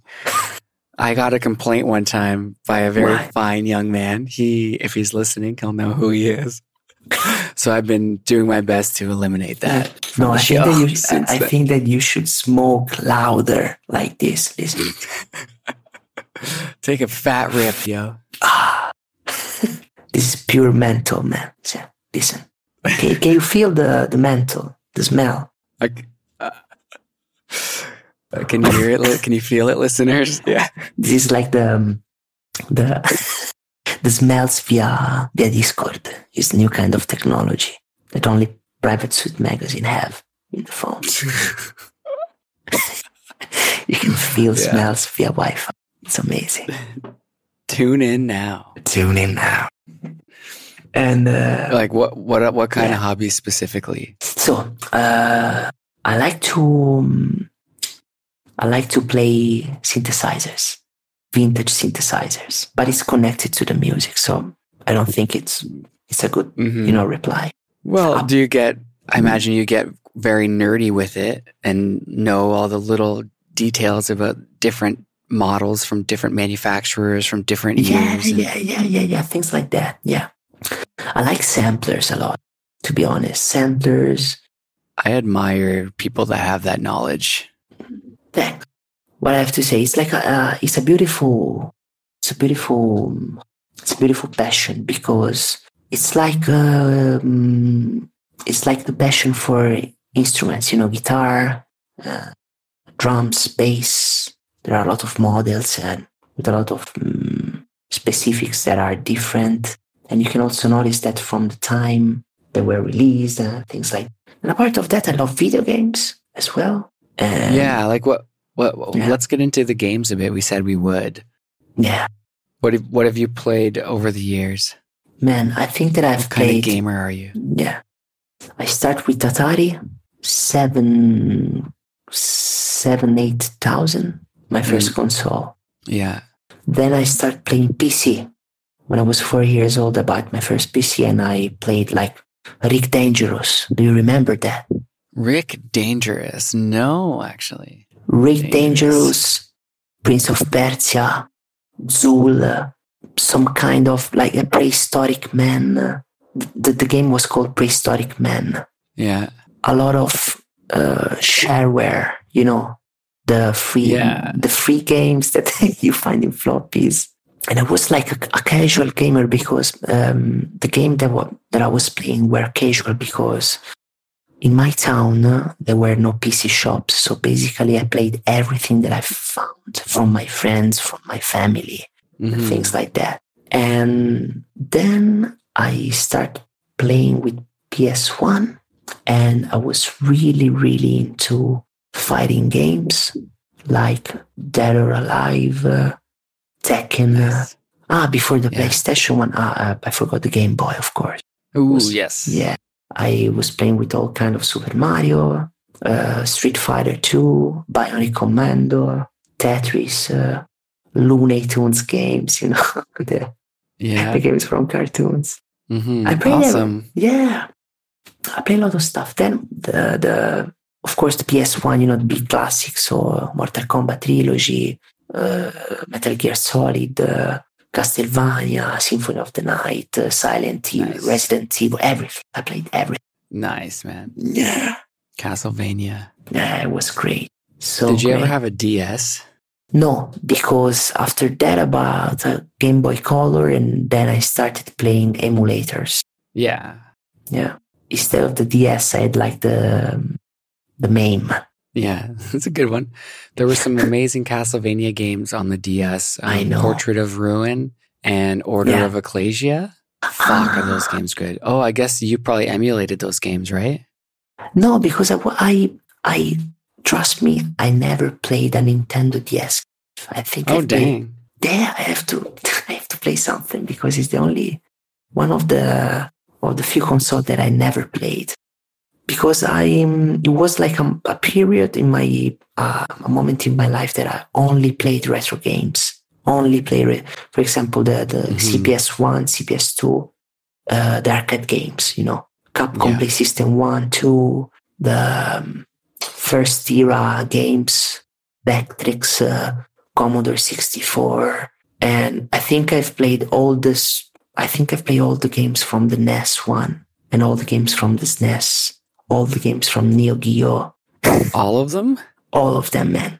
All of them. Holy shit balls. All of them. All of them. That's fucking crazy, man. Dude. It was like that. We could talk about old games. Did you ever play the game Artie Lightfoot? What? I don't understand the pronunciation in this. Sorry. What? Oh yeah. Artie Lightfoot. It's like an orange cat, sort of. ARDY. Lightfoot. I'll send you a picture of the cover of the game. That's a great game. If you haven't played that, you haven't played them all. It was it was on Super Nintendo. Very good. R.D. Lightfoot. If anyone's played that, shouts out to you. Yes. I don't know R.D. Lightfoot when it came out. I remember. Yeah, I played that one. Yeah. Yeah, okay. I remember the main char. Yeah. That game had a really neat, you know how in old games they had like password screens where if you knew the code, you could get to a certain part of the game. It was like every time you died, they give you a new one. Yeah, it's like that's Vaporeal. The password code for the levels. Yeah, that game had a really neat one. I forget, you had to like jump around. I think he like jumped around on his tail. I think that was the main mechanic behind the game. I don't remember. Yeah, anyway. Because I used to play, you know, a bit every day. I used to play 5 or 4 games. Wow. And I keep playing with the games that I liked and I stopped the one that I didn't. Okay. But so you didn't beat every game, but you played them. Yeah. Maybe not every game. Maybe not. Mm-hmm. But a lot. More than most. Yeah. And do you like the Neo Geo? The Neo Geo... I do. I call it Neo Geo, but I do love it. I still play a lot of fighting games on Fightcade. Oh, man. I was on Discord before because I was planning to start again playing with Windjammers, you know? Yeah. And it's on Fightcade. Exactly. Am I wrong? I think it is. Wow. Let me check. I'll open it up right now. Yeah. Mostly like Garu. Mark of the Ninja. Yeah, Mark of the Ninja. And Street Fighter Turbo. Wow. 1996, maybe. Windjammers. Let's see. I'm logged in. Yeah. Flying disc game, it says. That's amazing. Yeah, good old Windjammers. Yeah, that was like it was kind of like soccer with frisbees, right? Yeah. I'm playing that since it came out from 1990. I think crazy. I played with Chippy one of my best friends. Nice. And Chippy is like a friend of mine. His name is Chippy. Yeah. And we play with him. Oh, I thought you were talking about Chippy from Private Suite. Ah, no. It's the same name, by the way. Amazing. Yeah. And we played like for like 6 years every day with this game. And I think I'm going to. You guys must be good. Man, we were thinking to start playing again for the World Championship. Yeah. Like big dreams, you know? Yeah. Yeah, you'll get all the ladies for that. you know, doing this this podcast is amazing. I'm so happy to have met you. It's very nice, man. I hope we continue talking. Yeah. Okay, we could talk for 8 hours, maybe. I think so. It's my first time that I do a podcast, you know, like something like a radio, no, program. Mm-hmm. And I really enjoyed this. Really enjoyed because it's nice. Well, I hope it was everything you thought it would be. I try and make it a little more special and different than a regular interview. Ah, thanks. But it was really nice. Yeah. Really, it's like two friends talking, you know. Yeah. It's exactly. That's the beauty of the thing. But getting to know each other as well. Yeah, yeah. Yeah, if I ever come to London, I'm going to hit you up for sure. Of course, man. Okay, what question should I... Yeah, let me get another swig of beer while I think of a question. Yeah. I have time, so don't worry. We can go on. It's not a problem for the time. I guess we didn't really talk about what Vaporwave you listen to. Like you said, you didn't, at the beginning at least, listen to much, but you're heavily involved with all of these different artists back in 2015, especially the other Italian artists. So, like what music did you discover in Vapor over the years? What are your favorites? Maybe what are you listening to now? At the beginning, I remember really clearly the first era, you know, the first artists. But I remember Pega, Onyx.Never, and a lot of artists have like weird names with Japanese, you know, fonts inside, and I cannot remember the name now. And artists were coming and go, like, you know, like the waves in the sea. They're coming and go. They produce something and they went away. But in the beginning, I remember very clearly that I was not inspired directly from Vaporwave, but I was inspired more from Witch House. Do you remember Witch House? Yeah, similar. I actually didn't learn about it until after I started this podcast, embarrassingly. No, but it's normal. Yeah. But I think it's awesome. Speaking of Witch House, Sheepy, she loves Witch House. I think that's how she got into Vaporwave. Yeah. It was like also Clem's Casino, you know. Oh, yeah. Clem's Casino. And the first collective that I've heard, and I was listening to them, it was SPF 420. Nice, yo. It was like one of the first shows that gives something special to the internet people that were listening. That kind of What happened to SPF 420? Man, I really don't know. Because I remember that at one point, the only name that I can remember was DJ Paypal, maybe. Not particularly. I have a terrible memory, though. So. No, but man, because, you know, we are talking about 2014, 2013. Yeah. It's like 7 years ago, 5 years ago. So I don't know, man, because they were like a group of friends at the end. They were organizing these big parties with live performance and... crazy. Yeah. And I don't know where they are now, to be honest. Yeah. Because I remember it was Liz. I don't know if you knew that. We have to check. I definitely go and check some shows from them, because now I really don't remember it. I wasn't prepared anything for this interview. So pops out in my mind, you know, SPF 420, you know, 420. Mm-hmm. That's the special name, no? 420. It was a special era. Yeah, especially. And I was listening to them, I remember very, very nicely, Infinity Frequencies. Oh, fuck yeah, dude. One of my favorites of all time. Yeah. I own everything that in his name. Yeah, that was really weird. Was really nice. And obviously I listened to all my colleagues, you know, the Italian people. Quadratox is like the most experimental of our collective. Then I love the dreamy Vaporwave of Electric Dreams. It's like a master of Vapor Trap as well. They invented also Nature Wave. They invented new genre that it really like, oh shit featured on. Yeah, Nature Wave was also featured on Bandcamp. Yeah, I listened to a bit. I would call that Earth album Nature Wave by Corp. Mm-hmm. That one other alias he has. They have like remember that he put the same Earth. He put the record out on his new label Heraeth Records. What release are you talking about? Earth. It's Cat Corp's alias. So it's also the Nature. It's the same genre. Yes. Okay. Yes. I didn't know that.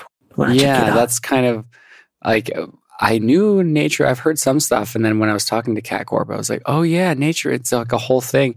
Then I searched it on Bandcamp, and I was like, "Oh god, okay." Yeah. It was like a small trip of these guys, and started producing this wave. This it's like ambient mixed with vaporwave with nature sounds. Yeah, yeah, it was nice. It's amazing how the music. So much music made over the years since 2010, so much of it like this nature wave genre, for example, being created way back and then lost almost because of the maybe the new waves of fans of vaporwave coming in and not knowing where to find that or not having it exposed to them. And then the people that know it, a lot of them like changing interests in music and not staying in vaporwave or just not sharing that album for whatever reason. Yeah. Yeah, it's feel bad, yeah, because there were a lot of micro scenes that were like developing, no? But they stopped because they were like not shared or they didn't have the attention that they deserved at the end. And basically, at that time, I was listening also to some future funk. Future funk was big, Midnight Caller from Golden Era. Yeah. The kind of vibe, very the original vaporwave.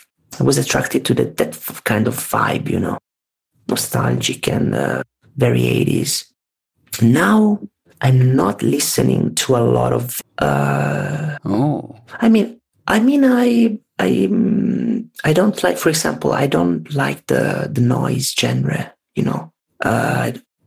okay. Because I'm kind of in the same boat there, actually. I like the melodic stuff. Maybe we are, we are born in the 80s, so we must be melodic. Could be part of it, yeah. So, I'm listening to, obviously, my friends from Italy. And I'm following some other artists from the United States, from I don't know where, because I don't know where are they from. For example, I was following Electronicon, and I follow now. What I'm listening to is like the mainstream of the list. Yeah, I stopped diving into micro scenes because a vaporwave. I was feeling. I'm feeling that at this point, we are recycling too much. You know what I'm saying? It's like going back and forth, 10 ideas that we have developed. You know what I'm saying? But it's not a bad way. But we're simply stuck in a moment. And we have to jump over this decay of style that we have right now. Mm. Yeah. Yeah, maybe. I think that we should like might be onto something. Bring new flavors to vaporwave because we have seen it in different ways, but we are not trying to develop the style because actually it's very difficult. I don't know if this is making sense, but we're talking about a genre that is like based on a sound that comes from nearly 40 years ago now, 35 years. Old sound. So basically what we need to do now, and I'm talking for the people that are producing vaporwave or related, genres, is like to go out from that kind of sound and try to experiment with some other genres maybe. Mm-hmm. Yeah. Yeah, maybe that's what the next chapter needs. Because if you take the samples and you work on the samples, on rhythmics, on using samples melodically, you reach one point where you have to go to the extremely experimental shit in a good, yeah. And you go to abstract and you lose the point. You lose the point of the of the genre. If we are talking about vaporwave, of course. And maybe the vaporwave needs to evolve in some other new genres. But in this moment, I feel that it's like very stuck in the same 10 locus, you know, pardon. Yeah, 10 locus. Yeah, I'm definitely going to think about that more after we're done the show here. That's... But it's not like a negative point of view. It's like a bit polemical, but not in a bad way. Because no, exactly. It's like a David Lynch film, like we were talking about. You know, to challenge. Yeah. For example, I really to discover their best selves. Yeah, I really appreciate what some, like Nietzsche would say. We're going full circle. For example, I'm in deep contact with my friends of the Italian collective, no? And for example, Quadratox is making a lot of research. Yeah. Now he's working on a mix between reggaeton and vaporwave. Oh, sick! I'd be into that for sure. I've always wanted some. For example, reggae. Electric Dreams now is working on making a new kind of vaporwave with different samples, not from the 90s. And Cape Coral and Oculus Drift, Alpha Centauri, they're trying to make something that is experimental but melodically and is listening at the same time. And I'll have to keep my eyes out for those. Yeah. And you know that we are always trying to make something new. And actually we made the first Vaporwave night ever. In 2015, it was not the electronic on the first one. Sorry, George Clanton, about that, but I wanted to say that. So I really hope that we will bring some new fresh air to the vaporwave scene. Yeah, and I really hope that. Yeah. Awesome, dude. Vaporwave Italy 2020. I call 2020 the year of the love. We are in the roaring 20s again. So nice. We have to work it out, yeah. And I really hope that. Awesome. Yeah. That's it. Yeah, man. Yeah. No, I'm so glad. That Quadratox is continuing to make music. I remember he said he was going to stop or something like that, and he didn't. So that's awesome. So deeply, then I don't think that it's gonna stop. Yeah, nice. Yeah. Well, tell him I say hi, man. It's been a while since I've talked to him. We used to talk a lot. And he's always on the on the internet, Yeah, there's so many people. I talked to him before I joined the magazine. Since I joined, it's like fucking I don't have time for shit now. This guy do a lot. I'm trying to slow it down. Get some teammates to help me out. We are a bit of the opposite because he's always on the internet. He's always putting his music. But and for example, me, I'm not posting anything. Yeah, I'm not really present on the. I was not really present on the web, like him. I mean, and well, it seems like you like to reserve your time for it and kind of separate yourself to have your mind focused on whatever it is.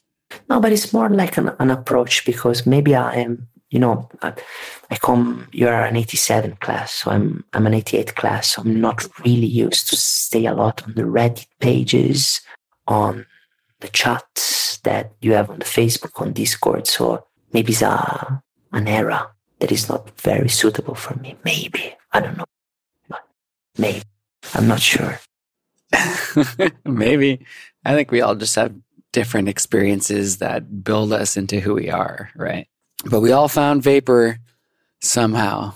So it's great to see how everyone has their own journey, like I said. So any more favorite vapor releases? Inspirational ones. I like the Ryuichi Aware. Ryuichi Aware, the guy that made the album with me. His last release, it was really nice. I really, really like some releases from Tomorrow Records. I really like some tracks from Quadratox. I'm not the guy that listen the whole album and says the album is awesome. I only like spare tracks from different artists. In my opinion, the last tracks that I heard are from Quadratox and Electric Dreams. I'm really focused on that two guys because they have like a lot of talent, you know. Yeah. I need to check out Electric Dreams' discography. Now, not to be confused with the future funk artist ED. No, it's not him. Electric Dreams. No. Yeah. Just so that everyone, the listeners, are clear. And I also liked a lot Chris XXX or TTT, the guy that was making Vapor Trap like me, you know. Christ. Oh, Christ. TTT, cross, Christ. How you call it? Yeah. I was a great friend of Vaporwave, and we used to talk a lot on Facebook because he was studying my same exams at university, so we used to talk a bit about university and music and things like that. I liked Vaporwave a lot, and I really liked, as I was mentioning before, Computer Death, kind of infinity frequencies stuff, Haircuts for Men, and the old school stuff. Nice. And you know what, I really, really love also Grayscale Sound. He's a guy from USA. You know him? No, say it again. Grayscale Sound. Yeah. No. He's a guy from USA, and I made a track with him a lot of time ago, and he was making like really, really sick vapor trap beats. Check it out because it's amazing. And another great artist was Saiba 98. And this guy was like a particular one because he had like some serious problem with depression and, things that maybe all vaporwave artists goes through. Depression and isolation from friends. And he had serious problem with that. And to cope with this sadness, he made this album, and they were like out of this world, really. Nice. Yeah, I'm looking at his stuff here on OKO Sound. Organic Android is the album. Yeah, I'll check his stuff out too. I'll link it as well, everybody. I'm really glad that you find that, because you have some kanji in the name, and I struggle every time to find his name, but apparently now they're... Yeah, I'm pretty good at that, actually. For my research, I've had to develop a few tricks. Nice. Clever man. All these interviews, it gets tricky. I like the mostly vapor trap thing. Yeah. You know, Blank Banshee, of course, and vapor trap. I like that kind of sound. They were like me, Blank Banshee, Fujita Scale, that kind of things, you know, Grayscale Sound. I like that kind. Yeah. Well, that's great, man. I'll definitely check a lot of that stuff out. Yeah, they're nice. They're nice. Thank you. And hopefully if any of your fans are listening, they will learn where your inspirations can come from. So, one last question before we wrap up. Do you have any upcoming things that you could talk about or tease that fans can look forward to? I'm saying it now, just very open, in a very open way. And the second part of Starloma, and a lot of people that I know are waiting for the second part of the album, because it will be a trilogy. Three-part. Yeah. I'm talking about this a lot with Quadratox and the guys of the collective, and I'm always, saying that I need some more time to produce this, because I really wanted to do something special, and I really think that it will be out very soon, less than 2 months maybe. Because I've already worked on the tracks. I've already worked on tracks, and I have to finish some details of the tracks, but it's coming out really, really soon. And I really hope to make another collaboration with Ryuichi. And I'm planning a collaboration also with Electric Dreams. Yeah. Yeah. Awesome, man. The 2020 will be the year of the It's a comeback here. So, yeah. Yeah, awesome. Yeah. I'm excited. Yeah. So everybody check out Starloma on Instagram. Starloma Official is his Insta. And his Bandcamp is starloma.bandcamp.com. Also, Tomorrow Entertainment, the release on there. And also the quadratox.bandcamp.com split. EP, yeah. Split one. Yeah. EP. Yeah. And SoundCloud. Yeah. For, Windjammer 95 as well. Yeah. Yeah. Yeah. Awesome, dude. Thanks so much for coming on the show again. Thank you so much. It was I had a lot of fun. It was very chill, very calming. I think I'm going to go meditate and go to sleep. Yeah. Listen to Starloma with earphones. Yeah, dude. I hope you have a good sleep. You are, it's over 3 a.m. now, so you deserve it. Yeah, it's 3 a.m. Yeah, yeah. I'm gonna check a bit of videos on YouTube. Then I'm gonna. Nice, sweet man. Thanks a lot, India. Cool. Well, I'll talk to you soon. Thanks a lot, India. Oh, no problem. Thanks a lot. Anytime, yeah. Thanks. Have a good one. Hi, Private Suite Magazine. Thank you for the interview. Our pleasure. Good night, everybody. Good night. Cheers.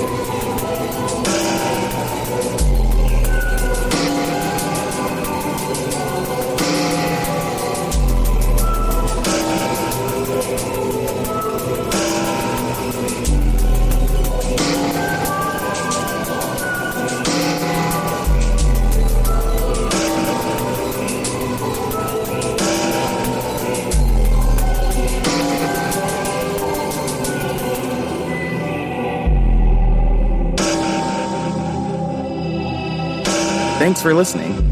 You can find us on Twitter and Instagram at Private Suite Pod. You can also find the magazine on Twitter and Instagram at Private Suite Mag, and on Facebook at facebook.com/Private Suite Mag. Check out the magazine and our online articles at privatesuitemag.com. To get physical magazines, as well as the latest news on anything Private Suite, subscribe to our Patreon at patreon.com/Private Suite Mag. If you want to be heard on the next Private Suite podcast, leave a voicemail for us at 412-44-VAPOR, and we'll feature your questions on our next group discussion. Thanks again for listening, and we'll see you next time.